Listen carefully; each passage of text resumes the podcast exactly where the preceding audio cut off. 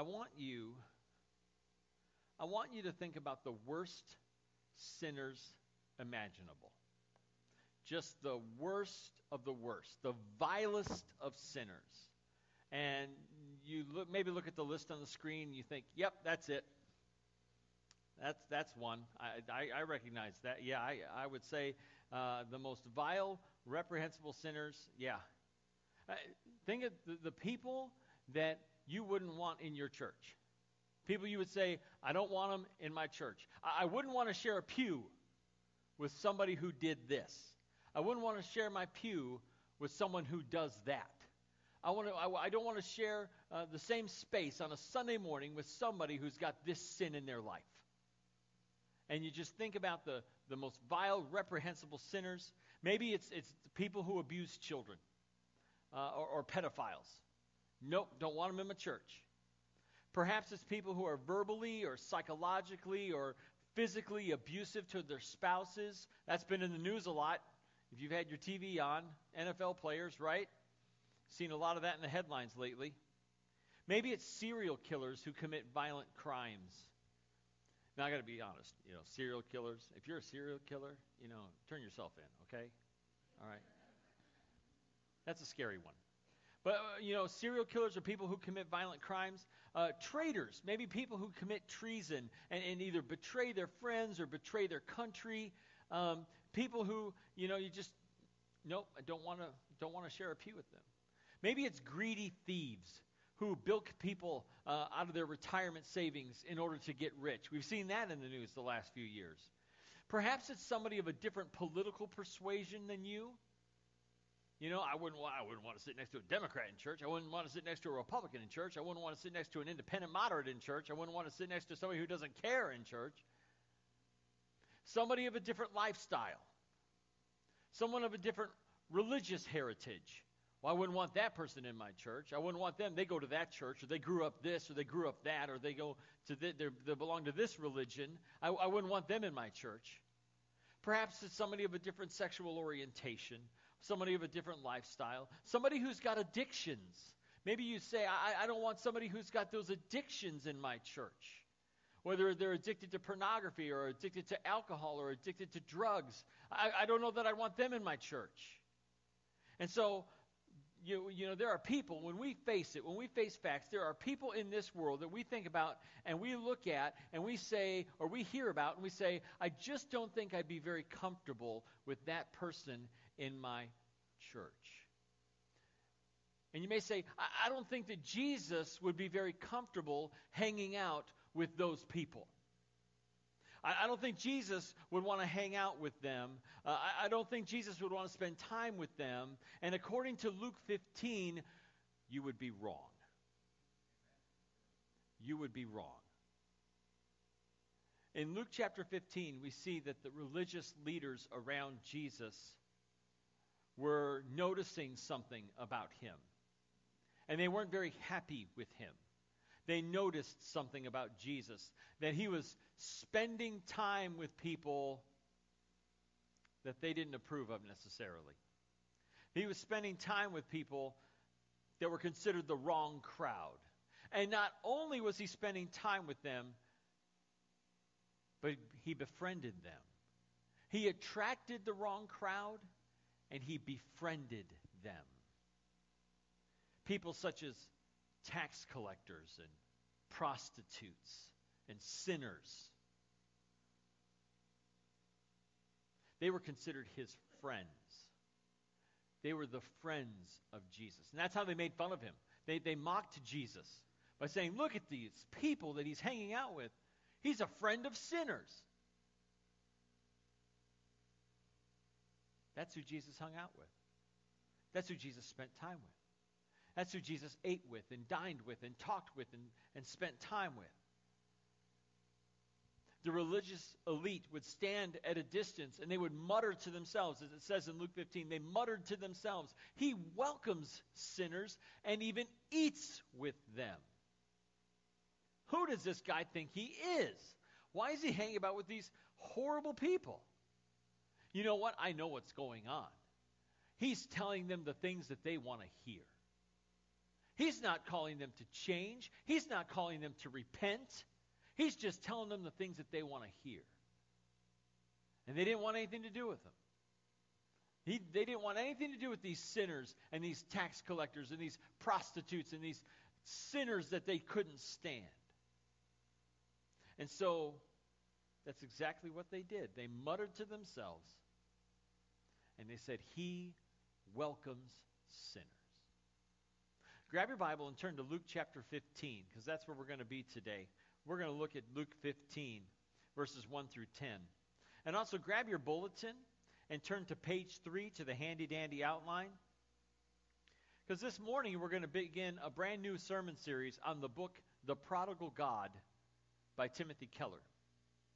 And this book is uh, the basis of our Bible studies that we're doing right now at church. And like I said earlier, if you're interested in joining this Bible study but you missed the first session, we're going to offer that at 1 o'clock today. You can go home and grab some lunch, come back, and at 1 o'clock we're going to watch the video again. And we'd love for you to come join us for that if you're able to make it. Um, this Bible study series started this past week. We've had dozens of our church members, over 80 people, come and, and join in for Bible study this week. Uh, I know I learned a lot about the parable of the prodigal son from watching the video and, and, and the discussion that we had. And so, like I said, if you missed the first session, we're going to have that encore presentation today at 1 o'clock. And then you can join in one of our Bible studies this week. Uh, it's not too late to join a Bible study if you watch the first video. Um, and uh, we're going to have, uh, I think the list of Bible studies is in your bulletin, uh, and you can figure out which one works best for you to join. Um, but we're looking at, at three parables in the book of Luke in chapter 15. There's the lost sheep, the lost coin, and the parable of the prodigal son. And the parable of the prodigal son is probably, uh, if not the most famous of Jesus' parables, it's probably uh, one of the most famous of Jesus' parables. Uh, everyone knows that one and the Good Samaritan. Um, but Jesus, in the parables in Luke 15, challenges his listeners' fundamental assumptions about God, sin, and salvation. And he gives them an entirely new way of thinking about God, themselves, and the whole world. Today we're looking at the very first two parables in Luke 15 the parable of the lost sheep and the parable of the lost coin.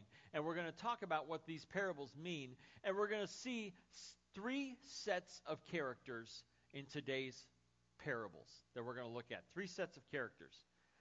Now, the first blank on your outline is the unwilling listeners. Those, those are the first characters, the unwilling listeners. Look at Luke 15, verses 1 through 3. Now, the tax collectors and sinners were all gathering around to hear him. But the Pharisees and the teachers of the law muttered, This man welcomes sinners and eats with them. And then Jesus told them this parable. So you got two groups of people. You've got the sinners and the tax collectors on one side, and you've got the Pharisees and the teachers of the law on the other. Let's kind of talk about these guys for just a second the tax collectors. The tax collectors were social and religious outcasts from their society. The tax collectors were hated. Uh, they were viewed as immoral. They were viewed as dishonest. Um, they were outcasts. Uh, their occupation was not highly looked upon. They were viewed, uh, tax collectors were viewed pretty much the same way we view tax collectors. It's like, not, you know, nobody goes into tax collecting going, I hope everybody loves me. Working for the IRS. No. In fact, in Jesus' day, the tax collectors were seen as traitors of the worst sort. The tax collectors of Jesus' day uh, were Jews who worked for the Romans, and the Jews hated the Romans. They were Gentiles who had come in and taken their land. You know that piece of land that they're still fighting about 4,000 years later? that piece of land that they're still fighting about, that's the same land that the Romans came in and conquered. It's the same land that the Jews wanted then, the Jews want now, and that everybody seems to want. This tiny strip of desert uh, in the middle uh, of the Middle East. And so the tax collectors worked for the Romans, the hated Romans, and the, what, the way that the taxes worked in, the, in Rome was that the, uh, the Romans had a flat tax and everybody uh, they they had this is the tax rate, and everybody paid the same rate.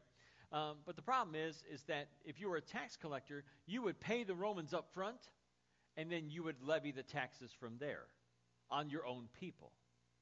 And so an unscrupulous tax collector would say, hey, I've already paid the taxes for all these people. Now I get to charge what I want. And the tax collectors would do that. They would uh, assess your, your possessions, they would assess your property, they would assess whatever it is, your income, and then they would decide upon your tax rate. And if you were a poor Jew living in those days and you had a heavy tax burden placed upon you, you would hate your tax collector too. Because they kept people in poverty by taxing them and taxing them and taxing them. They would cheat their own people in order to pocket a few extra dollars. The more dishonest you were, the more money in your pocket. I mean, could you imagine? These are the people with whom Jesus was hanging. These are the people Jesus was hanging out with. And then you've got the sinners. The sinners. The ragtag group of people who were, again, social and religious outcasts. You got the sinners uh, who did not measure up. They did not meet the standards of the religious elite. Could you imagine? Religious people looking down their noses at other people. He said with sarcasm. Could you imagine religious people judging other people and condemning them for their sinful behavior? That's what they were doing. The religious elite looking down their noses at the people around them, the tax collectors and the quote unquote sinners. The Pharisees and the teachers of the law were the religious elite of their day. They were the pastors, the priests, the preachers, the professors. They were the ones who were considered high and mighty, holier than thou, at least they considered among themselves. These were the good guys. They're the good guys, the ones you look up to, the ones you put on a pedestal, right? And they were very offended that Jesus hung out with and ate with the bad guys. And they were the bad guys. They were the sinners. They did bad things. That's why they're called sinners. They would mutter to themselves as they stood at a distance, casting their judging, condemning glances at the sinners. He even eats with them. Now, when you eat with someone, it is a sign of acceptance, it is a sign of welcoming. Now, when you sit down and you have a dinner with somebody, you invite someone over to your house. You say, Come eat with me. It's a sign of welcome. It's a sign of acceptance. I accept you. I want to spend time with you. I want to eat with you. In those days, especially more so, food was kind of hard to come by.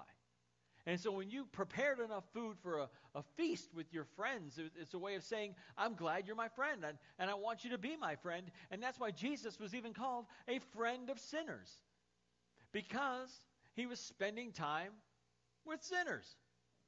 And they mocked him. This man welcomes sinners and even eats with them. Doesn't he realize that they're the bad guys and we're the good guys and he should want to hang out with us? Why doesn't he do that? Well, Jesus doesn't give a direct answer. He doesn't say, I'll tell you why I don't hang out with you. It's because you're whitewashed tombs. I'll tell you why I don't hang out with you. It's because you're holier than thou. I'll tell you why I don't hang out with you because you're so self righteous that you can't even see past yourself. No, Jesus doesn't do that. Instead, he tells three parables a parable of the lost sheep, parable of the lost coin, and parable of the prodigal son. We'll get to the prodigal son over the next few weeks, but today we're just going to focus on those, those two, those first two stories. And these are not just three nice stories meant to evoke some kind of fuzzy emotion or feeling. No, they were told for a very specific reason.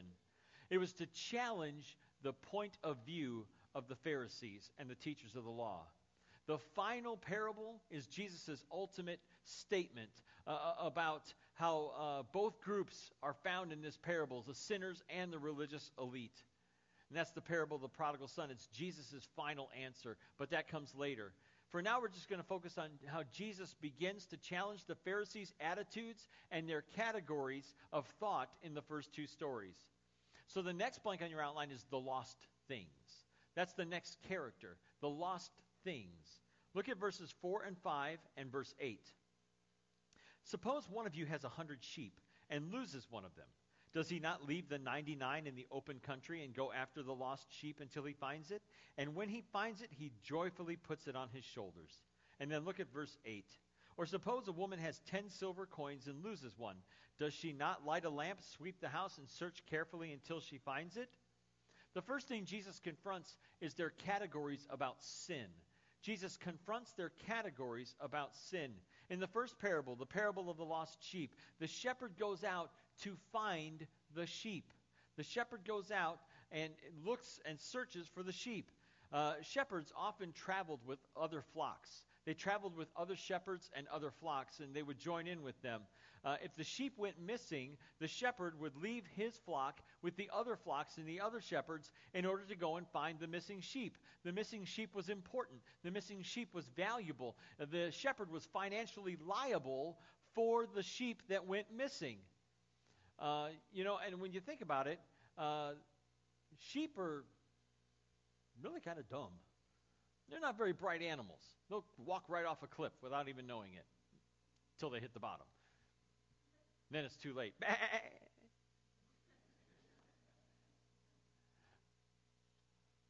the sheep is helpless on its own. The sheep is helpless to be able to find itself when it's lost. The shepherd cares for his sheep and will leave the other sheep, will leave the flock in order to go find the, the lost, helpless sheep. And then you have this woman who lost a coin. And it may have been misplaced because she was careless. Uh, it may have been um, forgotten about. Uh, but, but whatever happened to the coin, it was valuable enough that she had to turn her whole house upside down to find it. Uh, she had 10 silver coins, and these were kind of small silver coins, each one worth about a day's wage.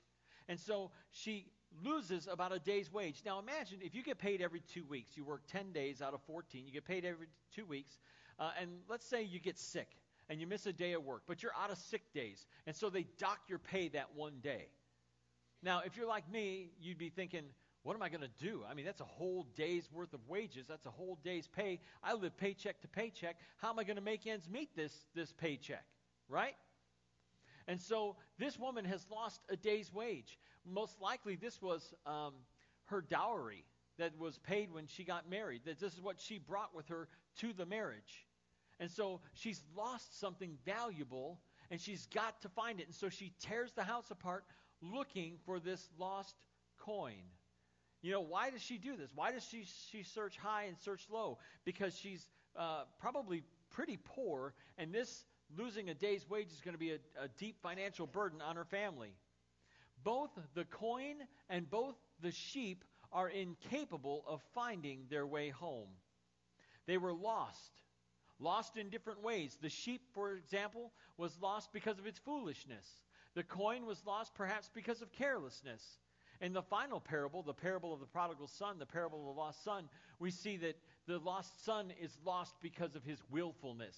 He willingly walks away from his family.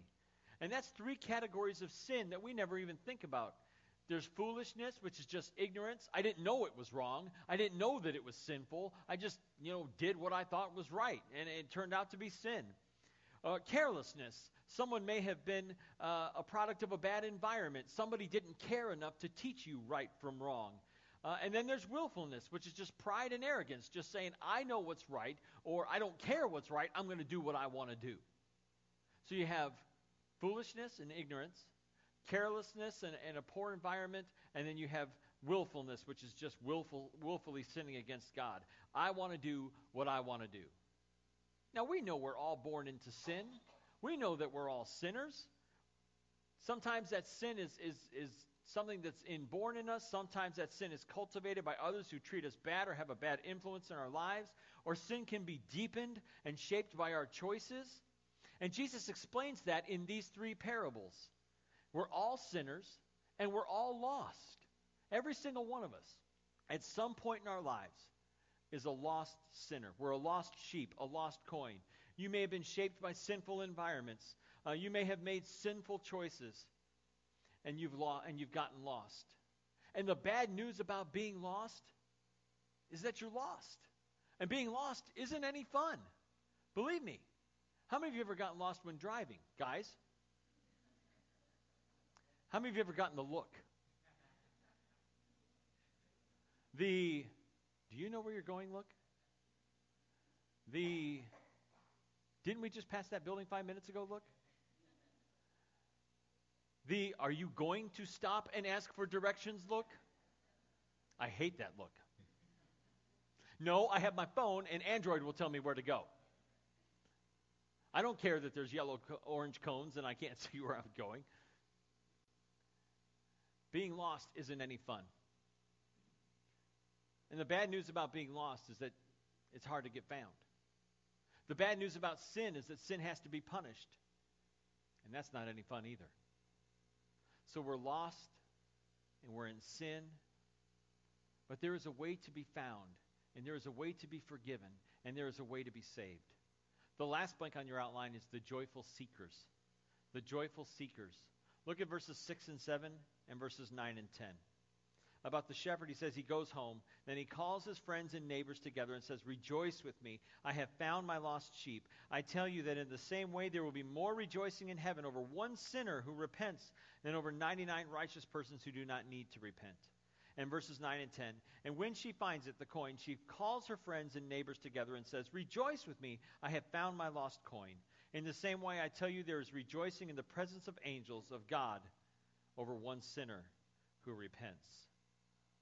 Many people think of religion as humanity's search for God that we're supposed to look for God, that we're supposed to seek after God, we're supposed to be searching for God. We're all on a spiritual journey, we're on some kind of spiritual quest. And many of the world's religions agree that if we search for God, we will find Him. And we go about this in different ways. You know, it could be the five pillars of Islam. If I, if I believe and I follow the five pillars, I'll find God. Or it could be the eightfold path of Buddhism, that if I uh, seek enlightenment and I follow these eight steps, then I will truly be enlightened and find some kind of salvation. Other religions all have the same basic idea of seeking after God and it, or seeking after enlightenment and obeying his rules, obeying his precepts. You know, the Jews of Jesus' day were the same way. They searched for God, or at least they thought they were searching for God. They, they thought that they found him, and they, and they thought that if they obeyed him perfectly, they'd be saved. The problem is, is that, you know, they looked at the sinners around them, and they said, You're not doing it right you don't have it all together. You're messing up too much. You don't have your act together enough. They said, Look, we found God, and if you just try harder, you might find him too. After all, we did. But Christianity is very, very different. The gospel turns this idea on its head. The shepherd goes out to find the sheep. The shepherd goes out to seek and to save the lost sheep. The woman has to seek the coin because the coin can't look for her. Every other religion says that salvation is based on our efforts. We have to seek God. We have to find Him by our efforts. And if we try hard enough, well, maybe we'll find Him. But the cross says no. You can't do this on your own. You can't find God on your own efforts. Christianity says that God, in the person of Jesus Christ, had to come down from heaven into our world to seek us and to save us. Salvation is by God's grace, it's a gift of His grace through faith in Jesus Christ, not by our achievements. It's not about rules, it's not about earning your salvation by following them. Well, if you attend church an average of three times a month for your entire lifetime, you'll get to go to heaven. If you read your Bible for 15 minutes a day for your entire life, an average of 15 minutes a day, some of you got some work to do, um, then God will save you. Uh, if you tithe your paycheck faithfully, 10% every Sunday, uh, at least the three Sundays you make on average per month, if you tithe your paycheck 10% every Sunday, then you'll be saved.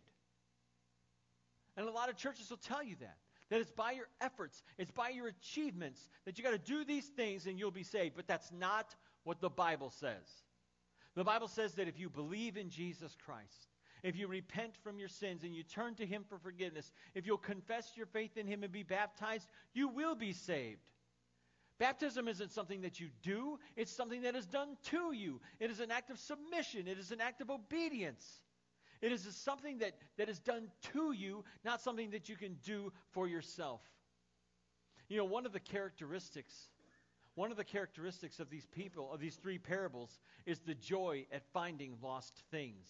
The Pharisees did not see themselves as lost, so they despised lost sinners. And sometimes we lose sight of that. We lose the fact that we are sinners, that we've fallen short, that we've missed the mark, and we'll look at other people and go, huh, what's wrong with those folks? Why can't they be like me? I got it together. I figured it out. I've got the answers. Well, if they just tried harder, if they just did a little better, if they read their Bible a little bit more, then they'd be better too. Why can't they be like me? Or go back to the list. I wouldn't want them in my church. See, the Pharisees did not see themselves as lost. So they despised the lost sinners of their day. But what does Jesus say? Heaven rejoices when lost people are found. And Jesus, as the great shepherd and seeker of the lost, came to die for our sins. He died on the cross to bring the lost home. In Hebrews 12 2, it says, Because of the joy awaiting him, the joy of heaven, he endured the cross, disregarding its shame. In other words, Jesus was so overjoyed at the thought of the lost being found that he went to the cross to demonstrate his love for lost sinners. That's the love that Jesus has for us. Dwight Moody, uh, the namesake of founder of Moody Bible Institute, was directing his Sunday school in Chicago, and one boy walked several miles to attend. And somebody asked him, Why don't you go to a Sunday school closer to home? And his reply might have been used by the, the tax collectors and sinners of Jesus' day. And this is what he said. He says, Because they love a feller over there. Why do you walk several miles? Because they love a feller over there. Why don't you go to one closer to home? Because they love a feller over there. See what I'm saying? Jesus loved the lost so much that he came to find us. And now he has given that job to his people to do what Jesus did, to seek after the lost, to love the lost. Our church, our church, GFCC, our church should be overflowing with love for lost sinners not filled with judgment or condemnation, religious pride or arrogance. It is not our job to fix people. It is not our job to make people acceptable to God. Our job is to love people and welcome them into His family, welcome them into God's kingdom by His grace through faith in Jesus Christ. Sin is messy. And we've made a mess of our lives. Every single one of us knows the mess we've made of our lives.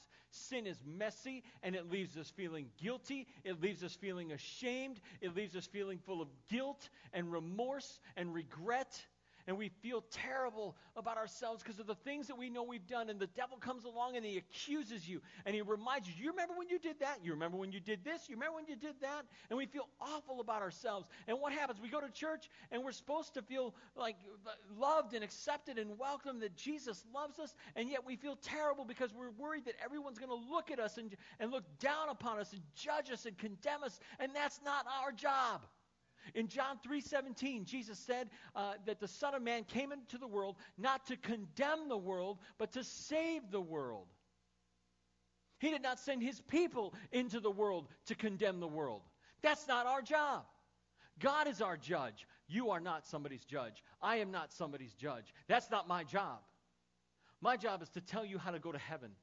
My job isn't to tell you that you're going to hell. I want to tell you how to get to heaven. And you do that through Jesus Christ. For he is the Savior of the world, and he is the lover of the world. And he loves you so very much that he gave up his very life so that you could go to heaven, so that I could go to heaven. He died to make us part of his family, to welcome us into his family, to accept us into his family. And people, when they walk through the doors here on a Sunday morning, feel the guilt and the weight of shame in their lives. Why would we want to make them feel worse? Why would we say you're not welcome here? Why would we ever do that? That's the same way as that'd be the same thing as Jesus saying, I don't want anything to do with you. Because we're his people, we're his ambassadors, we're his representatives. We need to tell people you are welcome here. We're not trying to fix you. We're going to love you. And we're going to let the Holy Spirit fix you. We're going to let the Holy Spirit change you. God loves you too much to leave you the way you are. But He does the work of transformation. We do the work of love. That's our job. I read a story in, in the book, What's So Amazing About Grace by Philip Yancey. And in the story, he told of a woman living in Chicago who would prostitute her two year old daughter out to disgusting people who did vile things. And they asked her, Why do you do this? I need money for drugs and I need money for, for my rent. I need money for my, for my uh, power. And he said, why don't you go to the why didn't you go to the church for help? She said, Church? I feel bad enough as it is. Why would I want to feel any worse? Should not be that way. It just shouldn't be that way. The people, when they come in this place on a Sunday morning, they should feel loved and welcomed and accepted. They are lost. And we need to remember that one time we were lost. At one point, we were sinners, lost and dying and on our way to hell. But Jesus came into our lives and He came into our hearts and He has changed us and transformed us and He has changed our destiny. So now that we are destined for home, we are destined for heaven. Our job is to make people feel so loved by God, to, to be so loving to everyone who walks through our doors so that they will know, they will know that the lost can be found and that God is seeking after them and He wants to bring them home. He wants to bring them home. Dorothy said it best there's no place like home. And this is home. And I want people to know, I want everybody to know that they can find a home here. Because home is where the heart is. And the heart is what Jesus died for. The heart is what Jesus loves. And we have to do the same thing. Heavenly Father, I pray that you would give us a, a heart for the lost, a heart for lost sinners, a heart for people who are far from you that you would give us a heart of love, that we would welcome and accept those who feel lost, those who feel like they are far from home, that they would find home with you. God, you have saved us. You have redeemed us. You have changed us. You have transformed us. You have transformed our lives. You have transformed our destinies. We have promises of hope and love and joy and peace, and I want to share that with everyone. I pray that the people who come here would sense your love and compassion. They would sense your uh, presence, and they would know that this is home until we get to our true home. Thank you, Father God, for your forgiveness and your grace. I pray today for those who feel like they're far from home. I pray that they would find their way home, that you would not give up on us, that you would never stop seeking and never stop searching for the lost.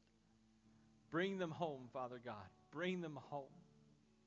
Let them know that you love them and that they're welcome here. Thank you for welcoming us, for sinners like us. Thank you. In Jesus' name.